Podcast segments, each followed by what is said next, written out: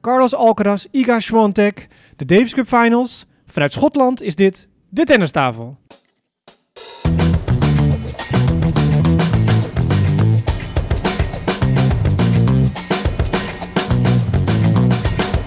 Please take your seats quickly, ladies and gentlemen. Thank you.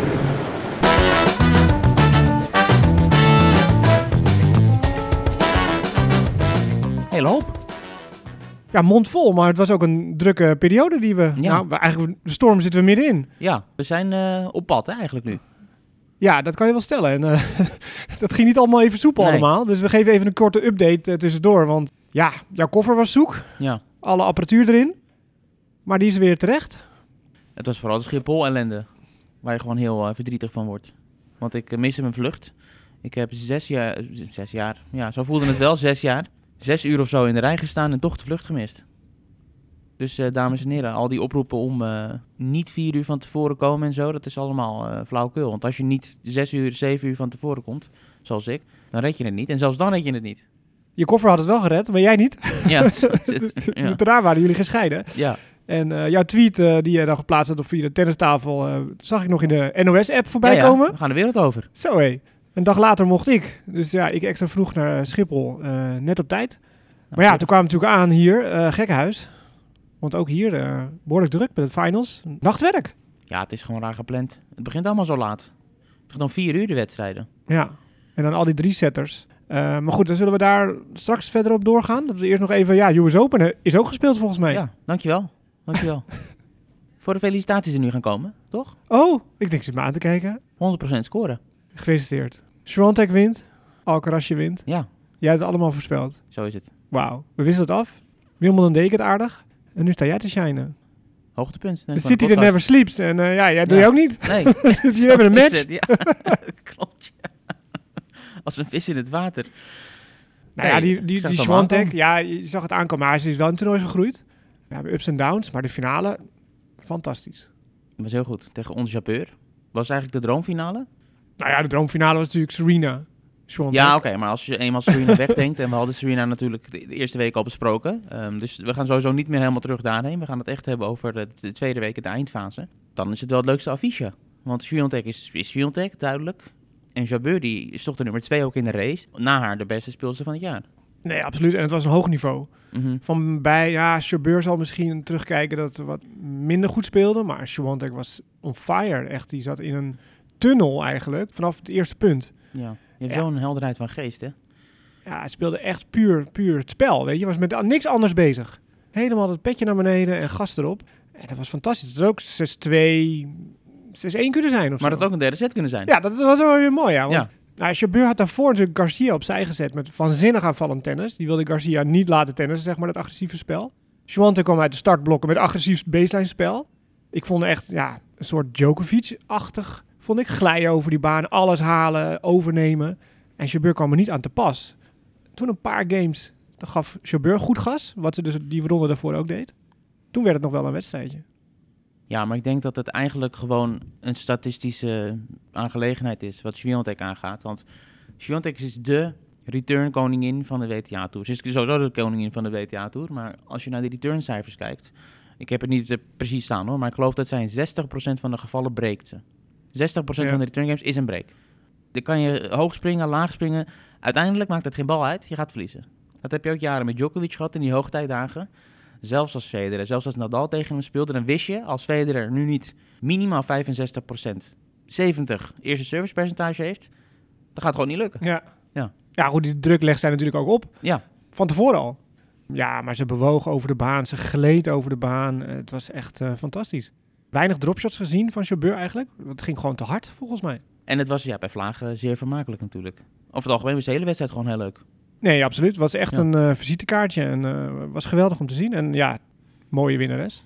Het is gewoon de speelster van het jaar. Ja. En ze heeft wat lastige maanden achter de rug. Maar ik had al wel zo'n gevoel, daarom deed ik die voorspelling ook. Van, dat gaat toch niet door? Want op een gegeven moment gaat het wel vallen. Ze is gewend geraakt aan die ballen die ze zo vreselijk vindt. Op het juiste moment gepiekt. Nou ja, voor haar, ze heeft natuurlijk twee keer Roland Garros gewonnen. Dus voor haar valt er ook wel wat af dat het ook op een ander slam kan. Ja. Eh, ze had het misschien niet helemaal verwacht. Want ja, ze zegt het is wel het moeilijkste eigenlijk voor haar. Om op deze baansoort eh dit, dit, dit te doen. Ja, de omstandigheden waren in alle opzichten niet haar eh, lievelingsomstandigheden. Ja. Dan kan je nagaan wat er nog voor groei en rek in zit. Ook omdat ze zo'n introvert type is over het Mhm. algemeen. Dat kan je ook afzetten tegen dat Arthur Ashe wat aan het knallen is. Vond het wel mooi, dat was persconferentie en dan zit ze dan achter die tafel met die beker. Ja. En dan was klaar. En toen zei ze, wil je misschien even kijken wat er in die, in die beker zit, in die trofee? Er staat een taartje in. Met tiramisu. Ja. Dat is eigenlijk al een verhaal dat het hele jaar doorloopt. Dat is haar favoriete eh, gerecht. En dat had ze eerder al gekregen ergens. En dat had ze aangegeven in Rome vooral. Want dan kan ik trouwens bevestigen dat die tiramisu in Rome was eh buitenaard. ik hou helemaal niet van tiramisu, maar daar was het ineens mijn favoriete gerecht. Dat was wel grappig, ja. Ja. Prachtige winnares. Dan de mannen. We hebben een nieuwe nummer 1 van de wereld. En een gloednieuwe Grand Slam winnaar. In één. Ja, nou ja, dat, dat stond vast Ja. voor de finale. Het was of Casper Ruud of Carlos Alcarazje. Ja, wat die man gepresteerd, een man, jongen, gepresteerd heeft. Ja, al die vijf zetters van tevoren tot in de nachtelijke uurtjes. En dan zo'n finale spelen. Ja, wat is indrukwekkender eigenlijk? Dat hij het toernooi wint op de manier dat hij het doet? Of hoe goed hij eigenlijk nog kan worden? Hoeveel beter? Want hij is natuurlijk ongelooflijk. Maar als ik zit te kijken, dan denk ik, oh, dat kan eigenlijk nog wel beter. ja. Hij had iets van 23 uur en zoveel minuten Ja. op de baan gestaan. Dat was volgens mij ook wel echt eh, veel, zeg ja, dat maar. is volgens mij record voor Ja. de US Open in ieder geval. Ehm, en hij heeft veel vijfzetters gespeeld, dus hij kan efficiënter zijn. En dat heb ik volgens mij eerder ook wel eens gezegd. Het is nog een beetje junior soms. Dat hij zichzelf gewoon in de nesten werkt. ja, had hij all in, geen rem, beuken. Ja, dat zei ik toen, toen hij tegen Sinner ging spelen. Dat Sinner is gewoon wat verder ook in zijn spel. En op de breakpoints en zo geen gekke dingen doen. Maar ja, hij verrast dan wel wel. Nou ja, werkt daar nog een matchpoint weg trouwens. Dus hij kan wel efficiënter worden met zijn energie. Maar goed, voorlopig heeft hij genoeg energie. Ja, en bizar. Het is, echt een ja. spektakel om naar te kijken. Ja. Je verwacht elke keer, ja, nu gaat het toch wel eindigen of nu gaat hij toch wel opraken, maar dat, dat komt dan niet. Er waren zeker wel momenten in die finale, bijna twee sets, dat hij even eigenlijk er niet was. Ja, Maar dan komt hij er toch in vier sets doorheen tegen, tegen Ruud, die ook echt ontzettend goed zaten te spelen. ja een cruciaal setpointje weggewerkt. Ja, Met een eh, aanvalsbal en een mooie volley. Ja. Was niet makkelijk. nee. Dat laten we zien dat hij alles beheerst ook, hè. En Ja. op zo'n jonge leeftijd. Dus dat is echt... Hij zegt ook van, ja, ik heb helemaal niet zoveel talent. Ik heb hard gewerkt. Hij is te bescheiden soms. Ja. Op de baan trouwens niet, hè? want we hadden het eerder over dat Alcaraz eigenlijk niets doet wat je tegenstaat. Nu moet ik zeggen dat gedurende deze twee weken had ik op een gegeven moment wel genoeg aan dat steeds dat hand achter het oor en aan dat, eh, dat overdreven steeds dat publiek opzwepen. Ja goed, dat is verder niet zo ernstig allemaal, maar Nee, daar ben Hij ik ook, begint ook wel een beetje-. Ja. Maar als je hem dan weer hoort in gesprek, dan is hij weer de bescheiden zelf. Hij heeft ook aangegeven na de US Open al van... ik begrijp heel goed dat ik nu de nieuwe nummer 1 ben... en dat ik dit weet te winnen door de omstandigheden. Doe knap van mezelf, trots op mezelf. Maar ik snap ook wel dat Djokovic is er niet en dat Aldi is niet fit. Dus daar heeft hij wel gewoon begrip voor. Nou, wat dat betreft is hij heel realistisch. En ook als hij verliest, is hij altijd heel ja, respectvol Ja, en ja, gracieus, weet je. ja. Dat vind ik ook mooi. Maar ja, Maar, dat eh, deed hij dus niet. Maar 60% is het cijfer wat eh, Ferrero erop heeft geplakt. Hij zit nu op 60% van zijn capaciteiten. Dan is er nog heel veel rek in. Dat kan je wel zeggen, ja. Ja, Is hardcourt zijn beste ondergrond? ja. Ja, vindt hij zelf ook. Ja. Als ik eerlijk ben, als ik het hele jaar bekijk, ik heb hem op verschillende plekken ook gezien, gewoon live. Ik vond hem toen hij Madrid won bijvoorbeeld, vond ik hem beter dan dat hij nu is. Toen hij van Nadal en Djokovic won daar. Ja, ja. Ik vond het niveau, en ook als je, ik denk, ik heb het niet bestudeerd, maar als je de statistieken en zo bekijkt, was het volgens mij toen zorgvuldiger dan dat het nu was. Ja, hij houdt natuurlijk wel van snellere, ba- snellere banen dan dat trage gravel. Maar op Madrid is natuurlijk op hoogte. Ja, Die bal stuit het hoog en vliegt wel. ja, ja. Ja, en hij zegt toch, hè, ik speel gewoon surf volley om, dan- om de zenuwen er ook uit te spelen. Ja. Want hij serveerde die eerste set volgens mij uit met drie keer surf volley. Gewoon om niet te hoeven nadenken, gewoon Ja. eh, hè, op instinct. Het werd bijna voorspelbaar. Breakpoint tegen, service volley. Ja, ja, precies, ja. ik ben zenuwachtig, service volley. Goeie tip voor ons. ja, ja. alleen wij hebben hem nooit bij het net. Ja, tot de servicelijn. Op de service lijn ligt die bal achter je. Je serveert te hard. Ja, Ruud, de tegenstander. Het had natuurlijk een soort eh, horrorscenario kunnen worden, met alle respect voor, voor Ruud, wat hij doet. Dat hij dus de finale had gehaald en had verloren en toch de nummer 1 van de wereld was geworden. Dat was het, het slechtst mogelijke scenario Ja. voor, nou, voor hem niet, maar voor, voor ons, Ja. voor de tenniswereld. Ons, Jabeur? Ja. nee, klopt, ja. Dan, dan eh, ja. heb je hem als nummer één. Nooit een groot toernooi gewonnen. Nee, Nee, dat was nee niet- een middengroot toernooi gewonnen. Ja.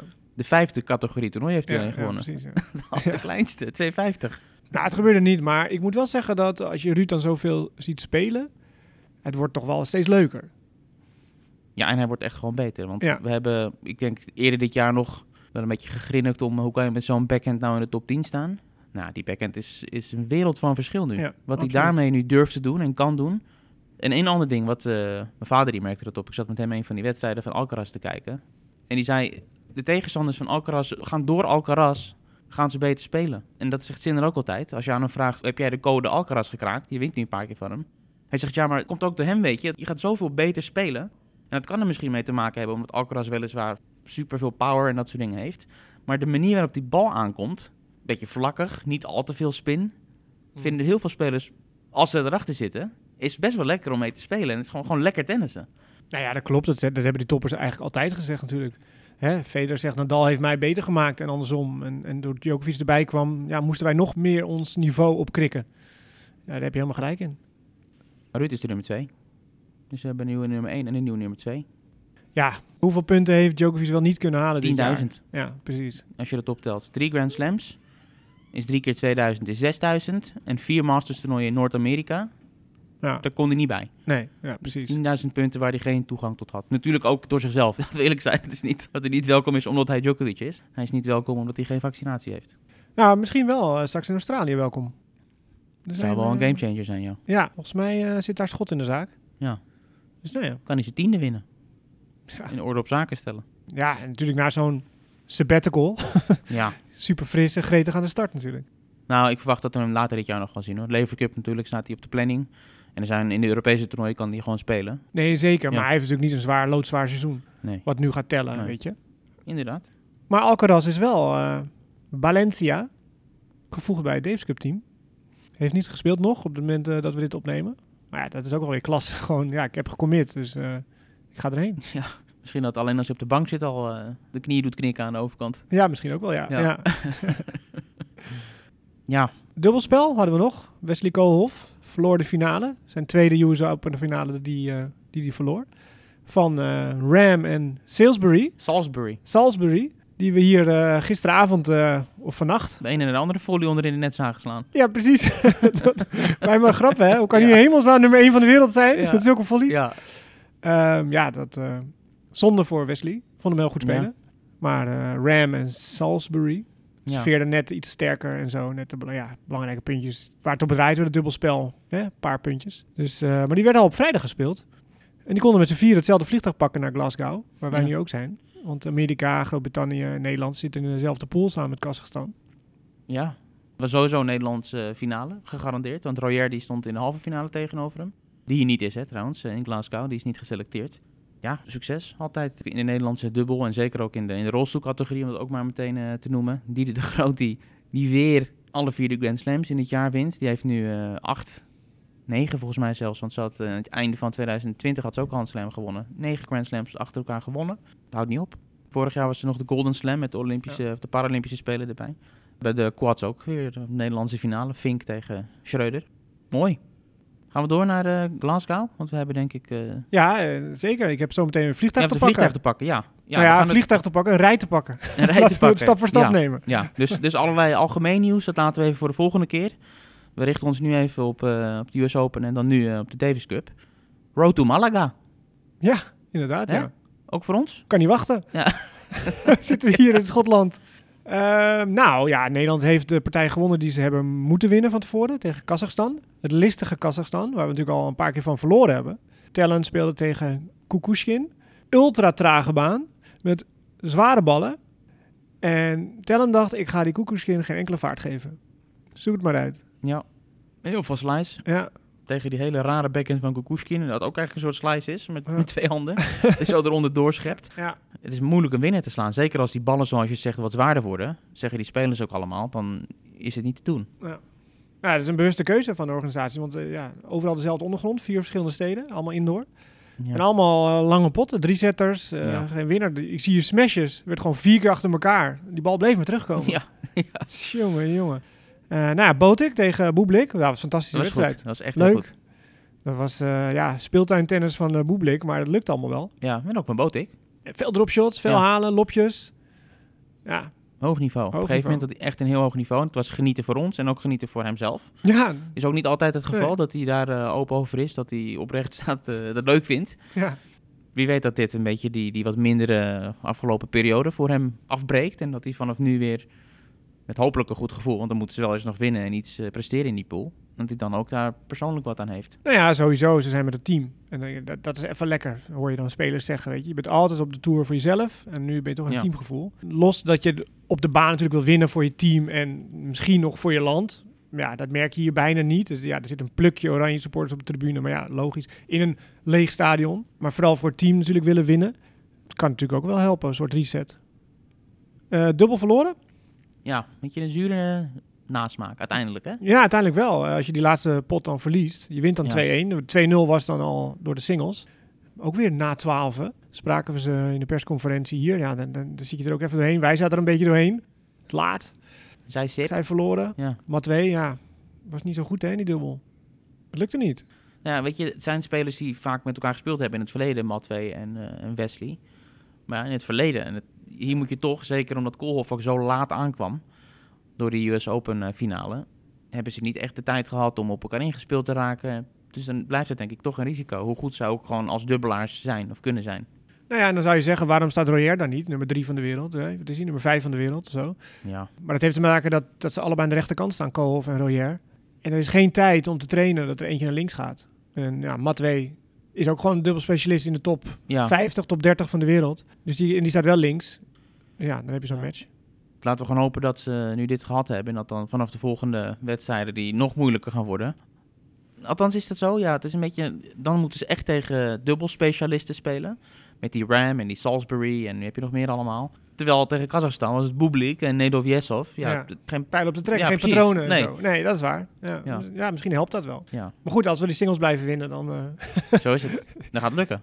Hè? Want we hebben gisteren ook al gezien dat de Groot-Brittannië tegen de USA speelde. Nou, wat gebeurde daar?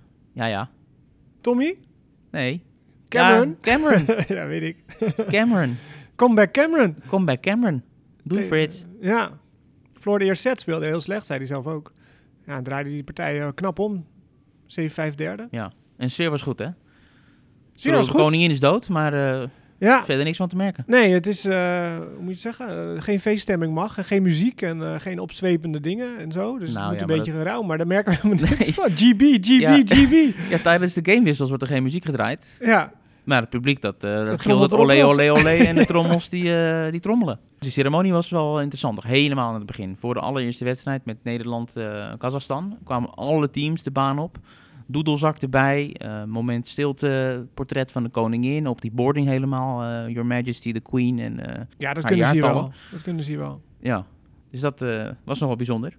Wat quotejes gehaald bij de spelers. Norrie, die vroeg ik naar Nederland. Voor Ziggo was dat. En die zei, ja, het is een lastig, lastig land. Ik ken natuurlijk Botek heel goed. Laatste keer tegen hem gespeeld. Dan had hij een off-day in Montreal. Dat was een dikke score. Maar Nederland en Schotland, dat weer is een beetje vergelijkbaar. Daar regent het ook altijd in Nederland. Dus ze zijn goed indoor Nederlanders. Dat was de redenering van eh, onze Cameron. Slimme gozer. ja, Ik zat hier in de taxi. Ik zeg een taxichauffeur, het is hier prachtig weer trouwens. De zon schijnt eh, drie dagen. Ik zeg, eh, ik dacht al het regent. Wat is dit? Hij zegt, ja, niet doorvertellen. We vertellen aan de Engels altijd dat het hier regent. Dan komen ze niet. Ja, ja, ja, ja. ja. ja. nou ja, en aan Tommy Paul had dus niet verteld dat Botik meedoet. Die had Oh, ook, die- die had had microfoon. Die hadden alles over Tim of niet? Ja, ik stelde gewoon een algemene vraag over het team Nederland. En dan begon hij meteen los te barsten over eh, Tim van Rijthoven. Ja, maar goed, ik weet natuurlijk, dat is de derde man in principe. Maar Dus je wil hem ook niet wijzer maken dan je dit is. Ja, maar ik liet hem een beetje uitrazen. Ja. En toen zei ik, eh, en nou lead man, Botik. Toen keek hij me aan alsof hij water zag branden. Oh ja, Botik. ja, great player. Zo. Ja, en tot slot ook nog eh, Bob Bryan eventjes eh, gesproken. Dat is de invalcaptain van USA, want Marty Fish is ziek. En die had ook hele leuke teksten. Die brandde ook helemaal los over Koolhof, eh, number one in the race. En, eh, en Elting en Haarhuis, legendary, epic couple. Veel respect voor Nederland bij de andere teams. Ja, en hij zat natuurlijk in euforie, want hij had net gewonnen van. Groot-Brittannië. Het was één uur s'nachts. Ja. Andy Murray met rekkertjes heeft tegen getikt in de kleedkamer gisteren. Ja. Die verpest het een beetje hè, aan het einde. Ja, hij was moe, hè? Was Ja. op. Zware omstandigheden. Eh, ja, je ziet hem dan strompelen over die baan eigenlijk, ook in het dubbel. Ja, en na afloop zegt hij ook, en terecht, het was half twee, over half twee s'nachts, dat we die persconferentie deden. Ja, het is niet normaal. Hier moet de tennissport iets aan doen. Je zag het ook op de US Open. Hij zegt, het is niet goed voor ons als spelers. Het is onprofessioneel. Het is niet goed voor het publiek, want einde van de wedstrijd, terwijl het een prachtige wedstrijd was. Nou, meer dan de helft van het stadion was leeg. Ja. Logisch, vertrokken. Het is niet goed voor de media en niet goed voor de ballenkinderen, zei hij. Dus hij dacht aan iedereen. Maar het slaat ook nergens die, op. Het slaat ook nergens op. Alcaraz toen drie uur s'nachts. Wij hier, was het kwart over één, half twee persconferentie. Ja, Ja. raar. We beginnen pas om vier uur. En dan moet je drie wedstrijden spelen. Op zo'n trage baan. Ja. En elke keer is het nu een drie-setter geweest. Ja. En ruimt eh, de tijd ertussen natuurlijk. Ja. Tussen die wedstrijden wat. Ik was in 2019 was ik ook in eh, de Davis Cup Finals, toen in Madrid. Hetzelfde verhaal. En toen hadden ze nog twee sessies achter elkaar. Ja, die Hebben ze toen aangepast, hè? Tijdens het toernooi hadden ze Ja, het het ook gewoon midden, gewoon, volgens mij begonnen ze pas om tien uur s'avonds Ja. of zo. Ja. Weet ik nog. Ja, dat lukt nergens op. Toen eh, moesten we tot België nog te wachten, omdat Nederland nog aan het spelen was. En dan moet het stadion leeg en eh, al die supporters van ons eruit, die anderen erin. Ja, dit werd gewoon eh, ook Chaos. Het is nachtwerk. Ja. Ja, alles wordt geld. Cosmos. Ja. Die runnen de boel hier. Ja. En die snappen niks van tennis. Piqué. Voetballers. Piqué-club is dat. La Liga zie ik overal staan. Ja. Denken ze dat 90 minuten duurt, eh, zo'n wedstrijd? Ja, dat plannen ze wel Ja. in, ja. Hadden ze geen rekening mee gehouden. Gewoon afluiten na 90 minuten wie die voorstand heeft gewonnen. Ja, dat is waar, ja. Hè? Dan tijdrekken. Ja. Time. Oké. Ja, wat vind je van de sfeer? GB tegen USA was fantastisch. Ja. Echt, eh, echt geweldig. Bij Nederland, eh, Kazachstan zat er niemand. Maar de Kazach, Kazachstan aanhang was leuk. Al heel veel liedjes voorbereid. Met Trommels. tienen waren ze. Ik heb ze geteld. Ja, maar die maakten een hoop kabaal. En er waren ook Nederlanders. Ja, Met oranje- het eh, welbekende breakie, breakie. eh, ja. En die, en die zitten echt in de nek van de spelers op de bank, Ja. hè, die trommelaars. ja, Zo, die, wij, blij, wij zitten aan de overkant. ja, Oh. ja. ja, nee, ja, ik ben benieuwd hoe als zometeen eh, bijvoorbeeld Nederland tegen Groot-Brittannië zal wel weer vol zitten. Maar bijvoorbeeld Nederland tegen USA. Ik vraag het me af. Ik weet het niet. Geen idee. We gaan het zien. Ja, het wordt heel interessant, want Groot-Brittannië natuurlijk verloren. Nederland gewonnen. Ja, Groot-Brittannië moet hier natuurlijk wel eh, ja, partij gaan winnen. Ja. Dus die zijn gebrand en het publiek erachter. Dus dat wordt echt een eh, Ja. harde dobber. En 2-1, 2-1. Dus iedereen is Ja. nog in de race. Het is niet dat bijvoorbeeld de USA nu 3-0 heeft gewonnen. Dat Nee, ze een beetje weglopen. Nee. Blijft, eh, blijft leuk. Blijft spannend naar de eerste speelrondes. Ja, je zou zeggen met dit team, ja, echt de knock-out fase halen, zou geen gekke gedachte zijn. Nee, dat kan. Zeker In in de deze... als Botek zo gaat spelen en als Stellen gewoon... Weet je, zo'n drukvol eerste potje. Daar moeten we niet eh, zomaar overheen stappen. Mhm. Hij wint van Kukushkin. Maar er staat wel even druk op zo'n partij. Want hij weet dat hij moet winnen. Ja. Listige tegenstander, zoals je zegt. Ja, dus dat... Ja, en wil Botek wat lucht geven ook, Ja, door die partij te winnen en niet meteen de druk op de, de is de eerste partij in elke tijd wel gewoon de, de, de Ja. drukvolste. In een zekere zin. Daar heb je helemaal gelijk in. Ja. Ehm, die knock-out fase is pas eind november. De spelers zitten er niet enorm op te wachten. Nee, dan zijn de energiereserves over het Ja. algemeen wel eh, aan het leeglopen. Ja, want dat is natuurlijk off-season. En hij zegt, ja, wanneer moeten we dan uitrusten op vakantie? Dan moet je eigenlijk voor die finals al op vakantie zijn geweest. Dat, ik sprak ze vorige week, de spelers. Ja, er zit ook wel wat in. Want ja, in de kerst gaan ze alweer naar Australië. Maar goed, dus, we gaan eh, nog even genieten hier. Het is ja. althans jij, ik moet terug. Jij gaat terug. Ik Ja. blijf hier de hele week nog. Ja, ik heb eindredactie van een tennismagazine, waar Ja. we eigenlijk een Serena special hebben Serena gemaakt. Special, ja. Ja. Ik ben benieuwd hoe dat eruit gaat eh, zien als hij straks op de mat ligt. Ja, dus die gaan we afronden. Jij blijft hier. En dan volgende week eh, uitgebreid over alle nieuwtjes, alle dingetjes. Dan gaan we iedereen weer helemaal bijpraten. Maar eerst, eh hup oranje. Tot volgende week.